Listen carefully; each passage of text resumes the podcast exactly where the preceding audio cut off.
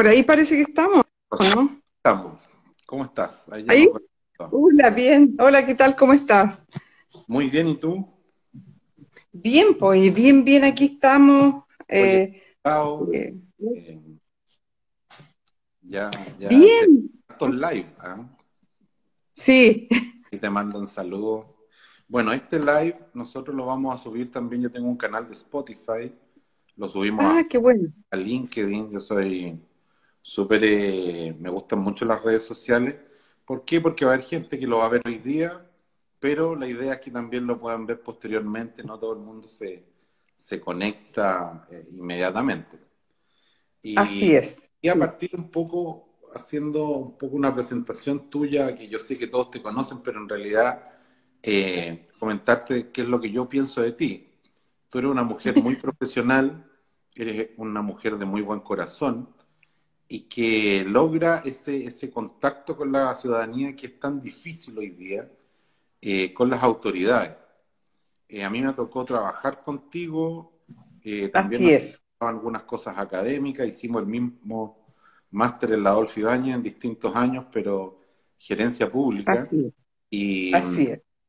Y bueno, nos conocemos harto, yo tengo una muy buena impresión de ti. Me gusta cómo tú ves la política pública, porque la verdad que, que, es una mirada súper interesante en el sentido de cómo llegas al territorio, eh, que a veces aquí hay, hay política pública que uno dice, alguien la hizo en un escritorio, porque nadie, nadie miró lo que realmente estaba. ¿eh? Así es. En Santiago, en un escritorio, nadie ve la realidad y, empieza a hacer política pública. Yo en ese sentido te felicito y, bueno, la idea es que hablemos de, la Comuna de Santiago. Yo sé que tú tienes una relación con la comuna bien importante, que la conoces bastante. Y eh, un poco también tengo algunas preguntas que me han hecho eh, vecinos que sabían que vamos a juntar, pero principalmente un poco de la contingencia, ¿no es cierto? Es lo que nos tiene todos preocupados, pero mezclarlo un poquito mm. con lo que es Santiago. No sé si nos podéis dar una, opinión un poco general. Sí, por supuesto. Bueno, lo primero, eh, tú hablaste de mí, yo tengo que hablar de ti. Yo te conozco muchos años, Álvaro, y te encuentro que también eres una persona eres un tremendo profesional, una persona eh, tremendamente tolerante, una persona prudente, extremadamente prudente. Yo encuentro que eh, la verdad las cosas que eh, yo siempre confío mucho en ti, siempre te he consultado ciertas cosas que son importantes, las hemos conversado. tienes un carácter, una forma de ser que yo creo que llega a cualquier persona, así que creo que eh, en este nuevo desafío tú tendrías una representación que sería tremendamente necesario para lo que es la comuna de Santiago hoy día, que es una comuna eh, que la conozco bastante, pero necesita, no, no se necesita, hay ciertas comunas que no necesitan eh, mucha gente, no, no quiero dejar fuera a los jóvenes, pero se requiere que un consejo sea múltiple, es decir, que tenga de todo, que sea jóvenes, personas maduras, con experiencia. Y yo creo que tú, Álvaro, eh, con la experiencia municipal que tienes, es enorme, porque además también fuiste concejal en su oportunidad. Tú eres ingeniero comercial, tienes un, tremendo recorrido en el ámbito público, estuviste en la Corporación Municipal de San Bernardo, has tenido un recorrido enorme, así es que, eh, ¿qué quieres que te diga? Y te conozco eh, de mucho tiempo, lo prudente que tú eres. Así que, ¿qué más te puedo decir? Ahora referirme a la comuna. bueno, porque aparte que tienen una, bonita familia. Muy excepcional. Yo, yo me quedo grabado. Eh, a mí por Corfo, el, gobierno italiano me invitó a Italia en febrero del 2020. Ah, sí. Y yo venía llegando del norte de Italia, de Milán, y le pregunté a la Rosita, oye Rosita, ¿qué hago? Vengo llegando en momentos que recién estaba partiendo todo esto, tú me acuerdo que tú me dijiste, voy a hablar con la gente del aeropuerto, y yo hablé con la gente del aeropuerto, y, me acuerdo que tú ya andabas con alcohol gel, eh, yo me, impacté un poquito porque yo te diría como, como ciudadano que no tiene relación con los temas de salud, a uno lo, lo golpeó esto de un momento a otro. Así es. Sí, no, la verdad es que yo me preocupé porque tú venías de la zona precisamente donde habían salido unos casos que eran, donde partió en, en, ah. Italia todos los problemas que tuvieron y que después significó tanta mortalidad. Fíjate que eso es una cosa bien que la gente tal vez no sabe, pero Milán, yo estaba en Milán, en el norte de Italia, funcionaron totalmente abiertos hasta que empezaron a morir las primeras personas, pero fue una avalancha de muerte.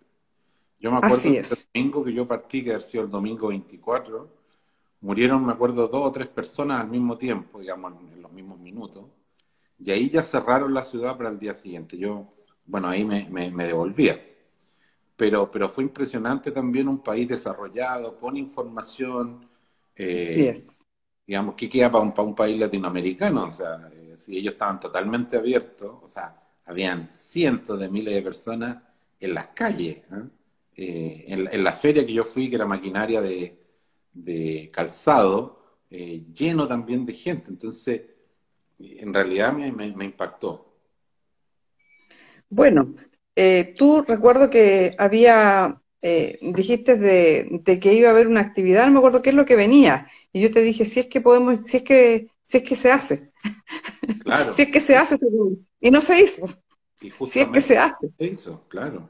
claro, porque... Un golpe de realidad con la conversación que tuve contigo, porque claro. uno, independiente que se crea informado, siempre pensó que esta pandemia no iba a llegar. O sea, yo estuve también en febrero, había estado en otro viaje en Europa, y claro, salían los mm. diarios, la noticia, pero muy, muy pegado a China, ¿no? Nunca me imaginé que fuera algo tan grave posteriormente. Bueno, la verdad es que eso es la, gravedad que tiene. Eh, lo primero es que eh, no se consideró desde un comienzo la gravedad que tenía. Eh, la verdad es que nosotros nos informamos a través de la prensa internacional permanentemente y, además también eh, la OMS y la OPS tienen que informar frecuentemente de todas las enfermedades que están circulando en el mundo para tomar medidas eh, en, todas las en todos los lugares.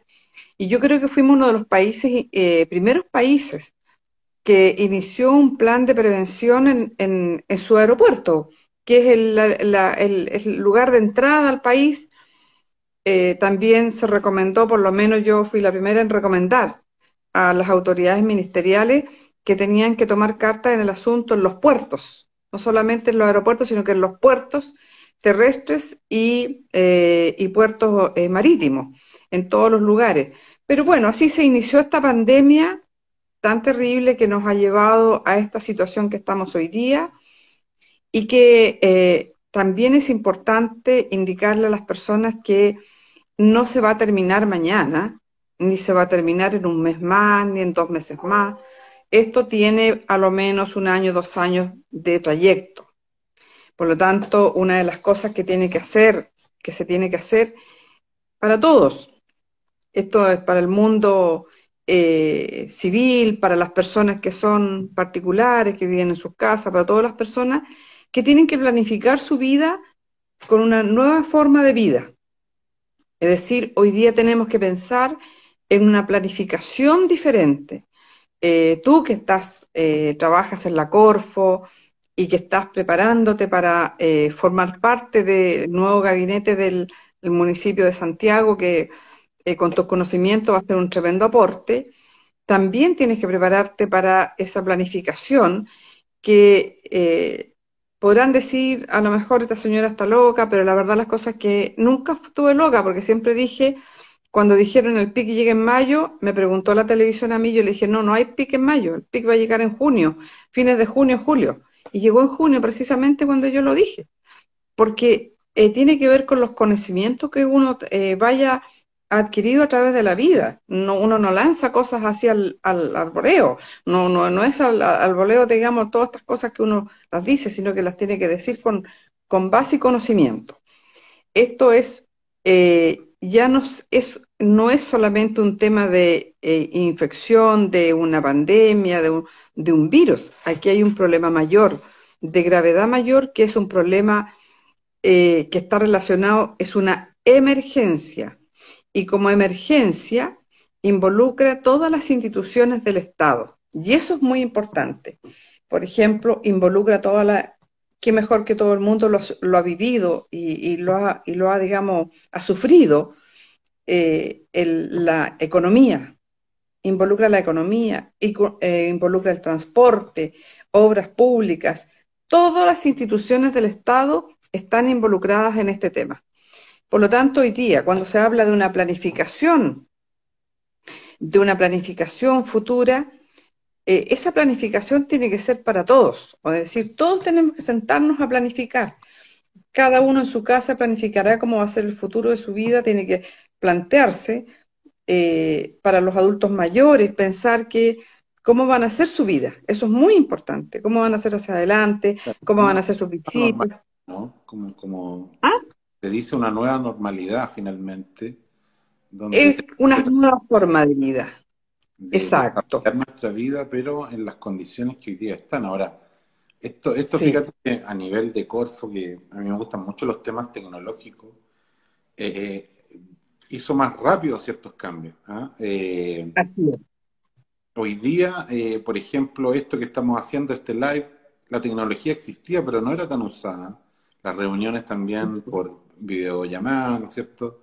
Eh, medicina por videollamada, nosotros teníamos un proyecto bien interesante, pero no, no lográbamos que la autoridad nos tomara en cuenta. Hoy día, tú cualquier página de salud, ISAPRE o centro de salud te ofrece eh, claro. videollamada. Entonces, hay muchas cosas que van a cambiar y hay otras que no.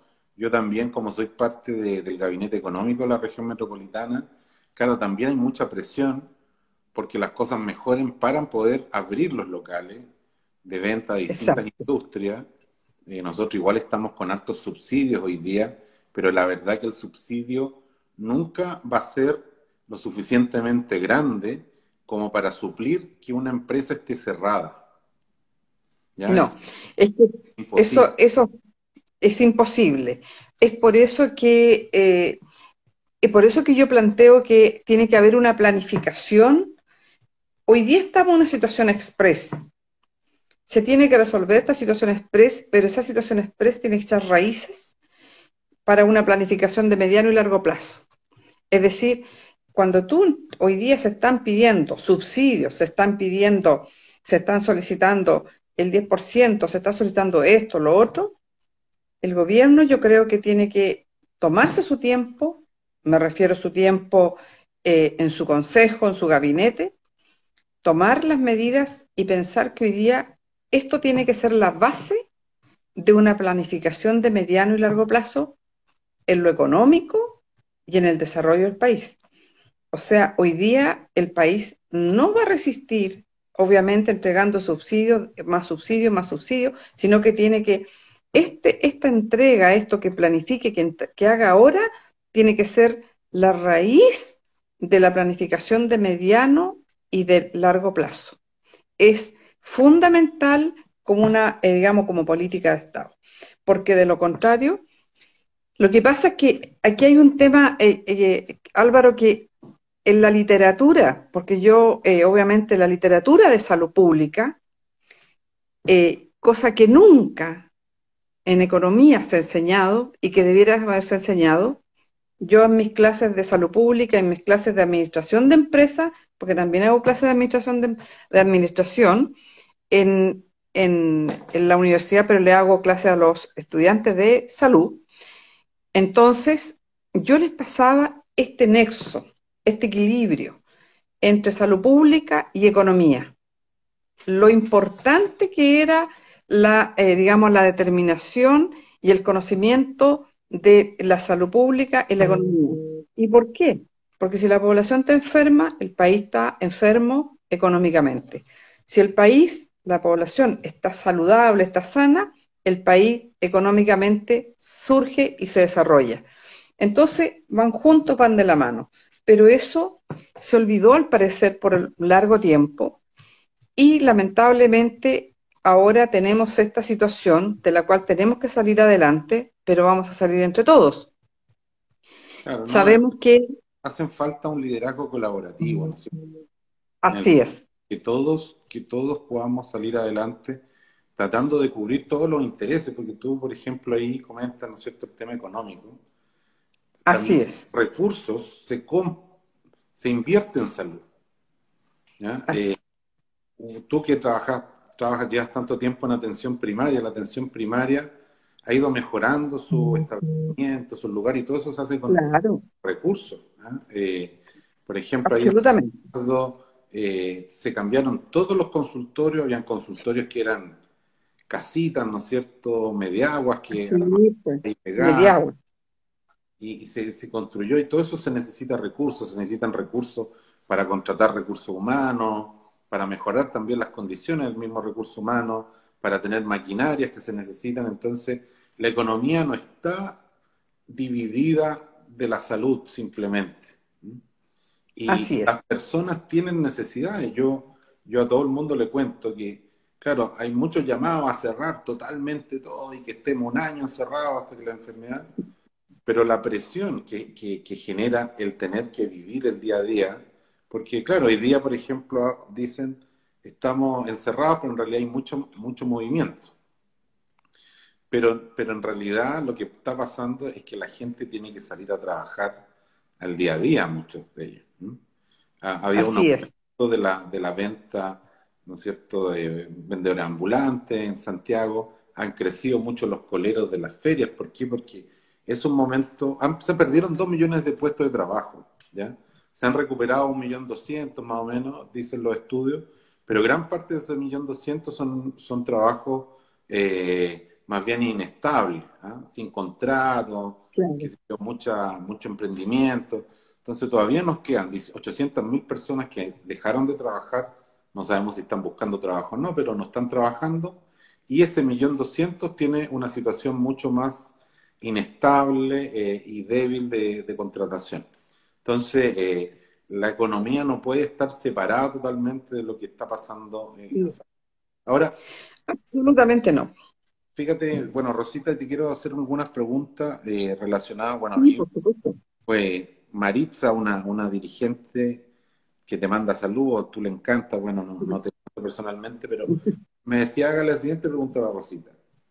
Yo me vacuné con, con eh, Coronavac, con Sinovac, y mi hija con Pfizer. ¿Qué diferencias tiene? Bueno, la vacuna, una es la forma, digamos, de producción de la vacuna. La Pfizer es una vacuna nueva, es una vacuna que está formada por un RNA mensajero que lleva un trozo, un mensaje, un trozo genético que se le introduce a la persona para que así esa persona pueda eh, formar los anticuerpos. Y la Sinovac es un virus que fue inactivado, es el virus inactivado del coronavac que eh, viene en la vacuna y que no va a producir la enfermedad, sino que va a producir, inducir la formación de anticuerpos. Esa es una técnica más antigua que se utiliza por muchos años y la otra es más nueva, pero ambas producen el mismo efecto. Lo importante, lo claro, porque en realidad la gente no, yo tampoco voy a entender exactamente los dos tipos, claro, uno lo más o menos. La preocupación de esta es si tiene diferencias, si una... Sí, hay una diferencia. La Pfizer se ha evaluado que tiene una mayor eficacia, eficacia en el sentido, digamos, del efecto, y la Sinovac eh, sería menos eficaz pero frente a la enfermedad, de la gravedad de las enfermedades, ambas son muy similares. Es decir, el fin de ambas es que eviten producir enfermedades graves, que la persona llegue a una hospitalización. Las vacunas, ese es el sentido. Todas las vacunas, el caso de la influenza, el de las vacunas para el, para el COVID, Pfizer, Sinovac, AstraZeneca, todas las vacunas que están en producción en el mundo son para evitar que la persona se muera. Esa es la palabra exacta. Hay muchos que han recibido dos vacunas, las dos dosis, porque la primera dosis no es, no es efectiva. Es la segunda dosis en la que produce el efecto de inmunización. Eso es muy importante. La primera tiene un 3% de efecto la segunda dosis es la que produce el efecto que se requiere. Por lo tanto, nadie puede dejar de no ponerse la segunda dosis. Pero hay un porcentaje de la población que no produce los anticuerpos, por lo tanto, queda en riesgo de que pueda ser la enfermedad grave. Ya ha ocurrido, ¿ya? Así es que nosotros tenemos que seguir cuidándonos. Rosita, ¿Cómo? Son, casos excepcionales. Casos es un 10% de la población, que no es menor. Por lo tanto, las personas tienen que vacunarse y tienen que seguir cuidándose. Porque ¿cuándo se va a cortar esto? Más que se va a cortar, ¿cuándo va a ir disminuyendo, va a ir atenuándose esta situación? Es cuando tengamos más o menos el 80-90% de la población vacunada. Cuando tengamos esa población vacunada, vamos a decir, vamos a decir que el coronavirus ya está, digamos, va a empezar a disminuir en la población, va a disminuir los contagios, van a empezar a disminuir todo esa, este problema, pero eso no significa que vamos a, a quedar en cero. Esto es importante.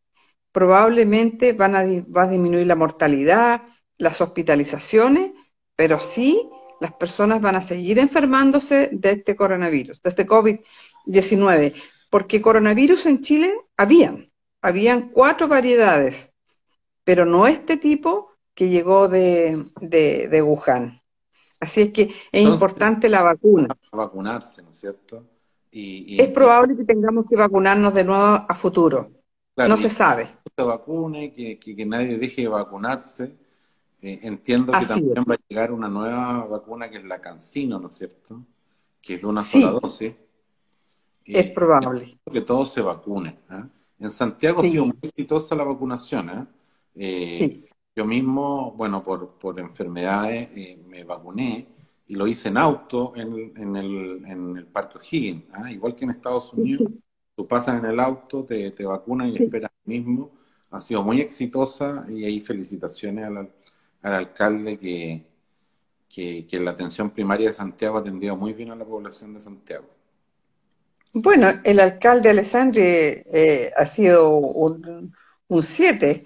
Yo pienso que va a ser mi futuro presidente, no ahora, pero en un futuro no muy lejano, creo que va a ser mi candidato presidencial. y yo espero que así lo sea. La decisión que creo que fue importante que tomó también Felipe fue no iniciar las clases. ¿eh? Eh, a mí no, buenísimo. Dice mucho en la, calle que ellos valoraron no iniciar las clases porque les dio seguridad. Entonces, bueno, creo que fue bastante bueno. Una gran, una gran determinación porque en realidad eh, los niños, como no pueden recibir la vacuna, además, ellos no está, digamos, hoy día aprobada la vacuna en menores de 16 años, entonces no la pueden recibir. Eh, estos niños, la verdad es que van a, se van a contagiar. Y hay muchos niños ya que están teniendo esta enfermedad que es el PIMS, que es un síndrome ya que produce un daño en el fondo sistémico y que es un síndrome respiratorio eh, y además con daño sistémico y que puede conducirlo a la, a la muerte. La verdad es que esos niños tienen que cuidarse y fue muy bueno porque además no solo ellos se enferman, sino que también ellos llevan, son eh, vectores del virus, lo llevan, son transmisores, lo llevan de un lado para otro, por su conducta, por su forma de ser, se contagian más rápidamente y van a llevarlo como portadores, esa es la palabra exacta, portadores del virus y van a llevarlo a sus casas donde van a enfermar a otras personas. Entonces, creo que hoy día, en este momento, no está, como se dice, las condiciones para que inicien las clases, creo que el alcalde lo ha hecho bien en ese sentido. Y, yo creo que esto todavía va a tener su tiempo, yo creo que el primer semestre va a ser un semestre complejo. No lo veo yo un semestre, estoy como la, como la sultana aquí, pero no lo veo que sea, que sea muy, digamos, eh, que vayamos a tener una, un eh, solucionado este problema. Yo creo que vamos eh, cuando dijeron de suspender las elecciones, yo no estuve de acuerdo en la suspensión de elecciones porque creo que en mayo vamos a estar tan parecido ahora. Esto es un es un eh, es una curva que va subiendo y bajando. La evolución de la curva del coronavirus sube y baja y no va a bajar muy pronto porque esta, esta, esta protección que necesitamos, esta, digamos, inmunidad colectiva o de rebaño que se denomina, no va a estar nunca antes de fin de año. ¿Y por qué? Porque tenemos que estar vacunados lo menos 80-90% de la población. Eso significa que en cada casa exista uno o dos personas vacunadas, en cada hogar. No que eh, tengamos una población vacunada y allá la otra mitad sin vacuna, no, que en cada hogar exista personas vacunadas. Mientras no exista en cada hogar personas vacunadas, no vamos a tener inmunidad eh, colectiva, le denomino yo, más que de rebaño, porque no somos animales, somos animales que pensamos un poco más, algunos otros no, pero bueno, pero pensamos algo. Eh, entonces, Alvarito, en esta cuestión no, no te va a tocar fácil, así que te va a tocar difícil cuando estés ahí en el consejo, ustedes apoyando al alcalde en resolver, eh, digamos, el, enfrentar la situación de los problemas de la, de la población. Ustedes tienen en la comuna de Santiago, una comuna que tiene muchísimos adultos mayores, una gran población de adultos mayores, tienen una gran población de también de inmigrantes, que también son personas que tienen otras, eh, otras enfermedades que son importantes abordarlas. Ellos vienen con otros problemas y con otra cultura en la cual hay que enseñarles a digamos, cómo es el sistema de salud en Chile, que es un sistema modelo para el mundo. Entonces, yo creo que en ese sentido, la, tarea, Álvaro, y como tú ya la conoces, va a ser grande, pero no es nuevo para ti. Sí, yo, yo la verdad que pienso, ¿ah? eh, efectivamente nos vamos a enfrentar a una situación eh, compleja en todas las áreas, no tan solo área salud, porque fíjate que, claro, si bien es cierto, en el tema salud eh, eh, fue sensato el hecho de no iniciar las clases en Santiago, también hay, hay muchos déficits en no hacer clases. O sea, yo me he topado también con personas que no tienen las conexiones para que los niños hagan sus cosas online. Hemos tenido que conseguir equipos también para personas. Eh, y uno, y uno también se da cuenta que hay ciertas edades que sí están bien conectados, pero hay otros más chiquititos que la verdad que no, no, logran estar. Entonces ahí vamos a tener un desafío educacional. Él es el desafío también relacionado con el tema de salud y también el económico, finalmente, que eh, tal como dices tú, Santiago, yo desde que fui concejal hace 10 años atrás, ha duplicado casi su población. Hoy día se acerca ya a los 600.000 habitantes para los que nos escuchan, 600.000 habitantes puede ser una región completa. O sea, es mucha gente. El 70% de la gente vive en edificios eh, y tenemos, según lo que me decía el alcalde, cerca de 300.000 inmigrantes, de los cuales hay algunos que llegaron hace mucho tiempo, inmigración peruana principalmente, pero tenemos nuevas inmigraciones que son más nuevas. Eh, y ahí también trabajo. Yo me consta cuando yo era concejal, me acuerdo que, que, claro, ahí empezaban a haber ciertas especialidades en la atención primaria, porque no todas las enfermedades que, que teníamos los chilenos eran las mismas de las personas que, que venían. Eh, y eh, también temas culturales que también hacen mucho roce en, la comunidad de la, de la, comuna, que también hay que, hay que trabajarlo y, y también un poco también sincerar que esta enfermedad mm tiende a atacar más a las personas que tienen menos recursos, porque están más eh, apelotonados, eh, hacinados en, una vivienda, porque también tienen menos opciones de quedarse en casa. ¿ah? Mm. Eh, ¿No es cierto? Tienen que salir a, trabajar, entonces es una población que está más expuesta. Pero, pero por lo mismo yo creo que lo más importante es trabajar en forma colaborativa, unida, buscar soluciones sensatas, cumplir con todo lo que pidan también los profesionales de, la salud, qué sé yo, la mascarilla, lavarse las manos, eh, no hacer reuniones, obviamente, estar eh, más bien separados y ir viendo un poco lo que nos va diciendo la autoridad. ¿ah? Aquí lamentablemente hay mucha gente opinóloga que no tiene ninguna responsabilidad, entonces dice una cosa, otra. Yo creo que es mm. importante escuchar a las autoridades. A, los líderes. Eh, Felipe nunca ha dejado de tener contacto con la población, eh, con el territorio, así que él es una persona que siempre va a estar, digamos, atenta a lo que esté pasando y, se han hecho también inversiones importantes en salud, en nuevos consultorios, en nuevas habilitaciones, eh, porque Santiago también tiene una historia en atención primaria. En algún momento, hace más de 10 años atrás, apostó a las estaciones médicas de barrio, todavía quedan algunas, pero se está, digamos, ya, ya se ha regularizado el tema de, la atención primaria tal como se conoce aquí en Chile. Me acuerdo que tú un día me la explicaste, cómo, cómo es esta red, si la gente no siempre la tiene clara, pero todo entra por atención primaria. Por eso es la presión tan importante que tiene atención primaria salud. Bueno, ahora, eh, ahora tiene una función mucho más grande. Ahora se ha reconocido la atención primaria, que es uno de los punto, bueno, fue, eh, fue uno de los puntos que yo eh, planteé, perdona que sea yo, yo a veces, pero a veces uno tiene que ser, decir las cosas como son. Pero de un comienzo planteaba que la atención primaria, porque la conozco de más de 30 años ya, es el lugar de partida donde tiene que estar, está la vacunación, está la trazabilidad de las enfermedades está que eh, estamos hoy día viviendo, está el testeo en terreno, es decir, la, atención primaria es eh, donde está la salud de la población, donde está la salud cercana al consultor, digamos, la salud cercana a, los vecinos. Los vecinos tienen su centro de salud donde ellos se sienten acogidos, donde los van a atender, sabe que van a tener sus medicamentos, toda su atención la van a recibir allí. Y por lo tanto, eh, poner otros equipos externos a hacer acciones no, no es lo mismo.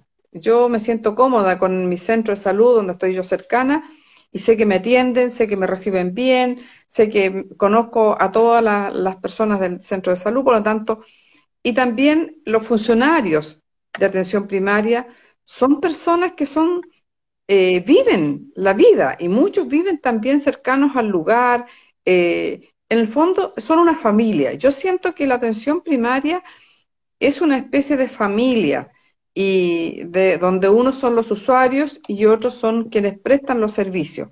Por lo tanto, también tenemos que cuidar a los funcionarios y ellos así cuidan también a sus vecinos y, le otorgan con, toda la voluntad. Eh, bueno, a veces difícil, pero bueno, es lo que se está haciendo eh, frecuentemente. Y eh, es por eso que también eh, yo muchas veces he dicho que los alcaldes que se preocupan, en este caso Felipe, que se ha preocupado mucho de dotar los centros de salud en su comuna, de dotarlos tanto de eh, profesionales como de equipamiento, eso es fundamental, porque los profesionales requieren de buen equipamiento para poder hacer resolutividad, es decir, la resolutividad que sea está más cercana, no que todo llegue a un servicio hospitalario. Si tienen que hacerse una mamografía, que se la hagan en la atención primaria. Si se tiene que hacer una, una radiografía simple, también en la atención primaria. La atención dental, todo eso se está haciendo en la atención primaria. Entonces, exámenes también de laboratorio, la entrega de fármacos y todos los elementos, esos, y que se tienen que entregar y, contar siempre con ellos disponibles para, para los usuarios. Y así las personas no tienen que deambular.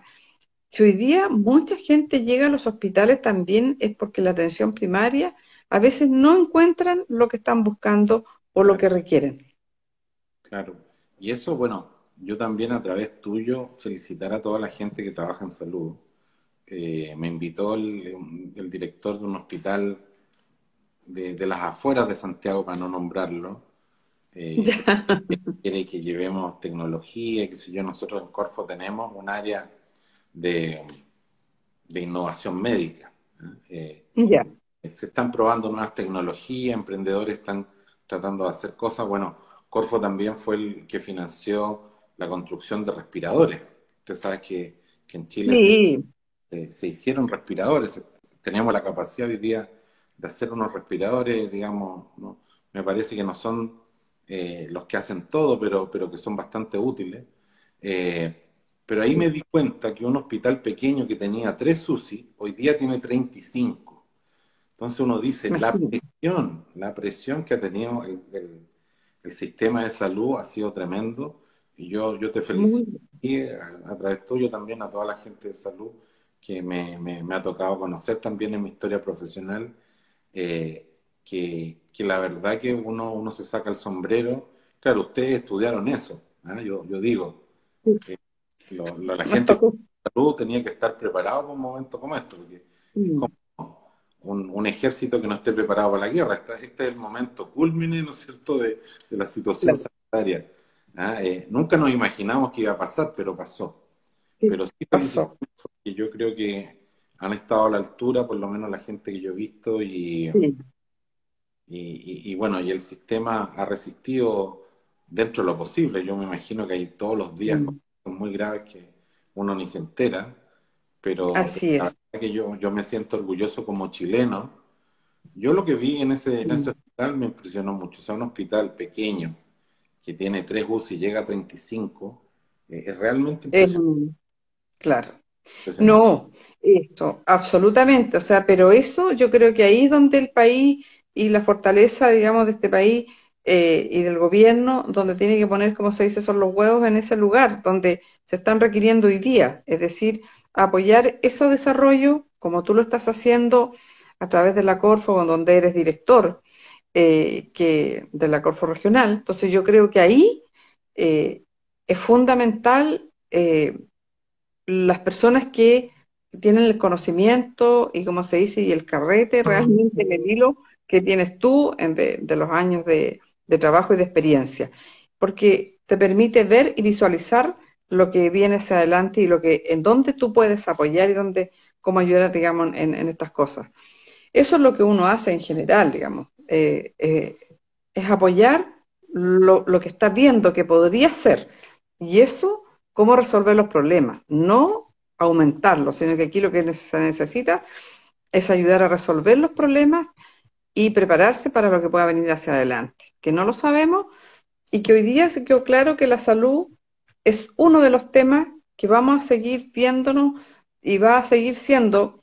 Eh, yo le decía a mis hijas eh, que probablemente en 10 años más tengamos otra pandemia o antes, porque estuvimos a punto con la H1N1, que estuvimos a punto de ser una pandemia de habernos provocado a nivel mundial. Eh, no nos llegó a nosotros, pero sí a otros países y que fue terrible. Y nosotros alcanzamos a tener la vacuna antes de que llegara a Chile la verdad las cosas que esas cosas pueden ocurrir y pueden seguir ocurriendo y van a seguir ocurriendo. Van a haber muchos virus en el futuro. Se sabe, y eso ya se venía visualizando, que eh, la guerra del futuro va a ser, van a ser las guerras virtuales relacionadas con esto y, no con, con digamos, con, eh, con otro tipo de, de guerras. Vamos a tener este tipo de situaciones que van a ser terribles pero yo creo que va a quedar Chile muy bien parado, va a quedar muy preparado y, la gente también. Nosotros habremos aprendido muchísimo, quienes nos están escuchando habrán aprendido muchísimo y yo creo que eso va a ayudarnos. va a ayudarnos. de que tenemos que seguir invirtiendo en salud pública. Eh, Así es. Tenemos que seguir creciendo, eh, tenemos que tener una infraestructura que realmente sea capaz de, enfrentar estos desafíos. Yo creo que lo hemos hecho un poco tomando medidas de emergencia, obviamente, pero, pero tenemos que mejorar, tenemos que hacer crecer. Yo sé que ha habido mucha inversión, ¿eh? Eh, la gente cree que no, no ha habido mucha, pero un consultorio completo vale 6 mil, 7 mil millones de pesos. ¿ya? Y, y una comuna puede tener 5, 6, 7, 8, 9 de ese tipo, más los hospitales, que ya van en millones de dólares. Eh, pero tenemos que seguir invirtiendo, tenemos que seguir invirtiendo en recursos humanos, eh, tener buenos médicos, buenas enfermeras, buenas TENS. Eh, Capacitar mucho. Estarse capacitando constantemente. Y también tener cierta capacidad para reaccionar. Yo creo que el tema de los ventiladores fue una cosa bien interesante porque nosotros somos un país que está abierto al mundo, importamos, pero tenemos que tener capacidad propia de hacer ciertas cosas. O sea, estuvimos a punto de que muy pocos ventiladores.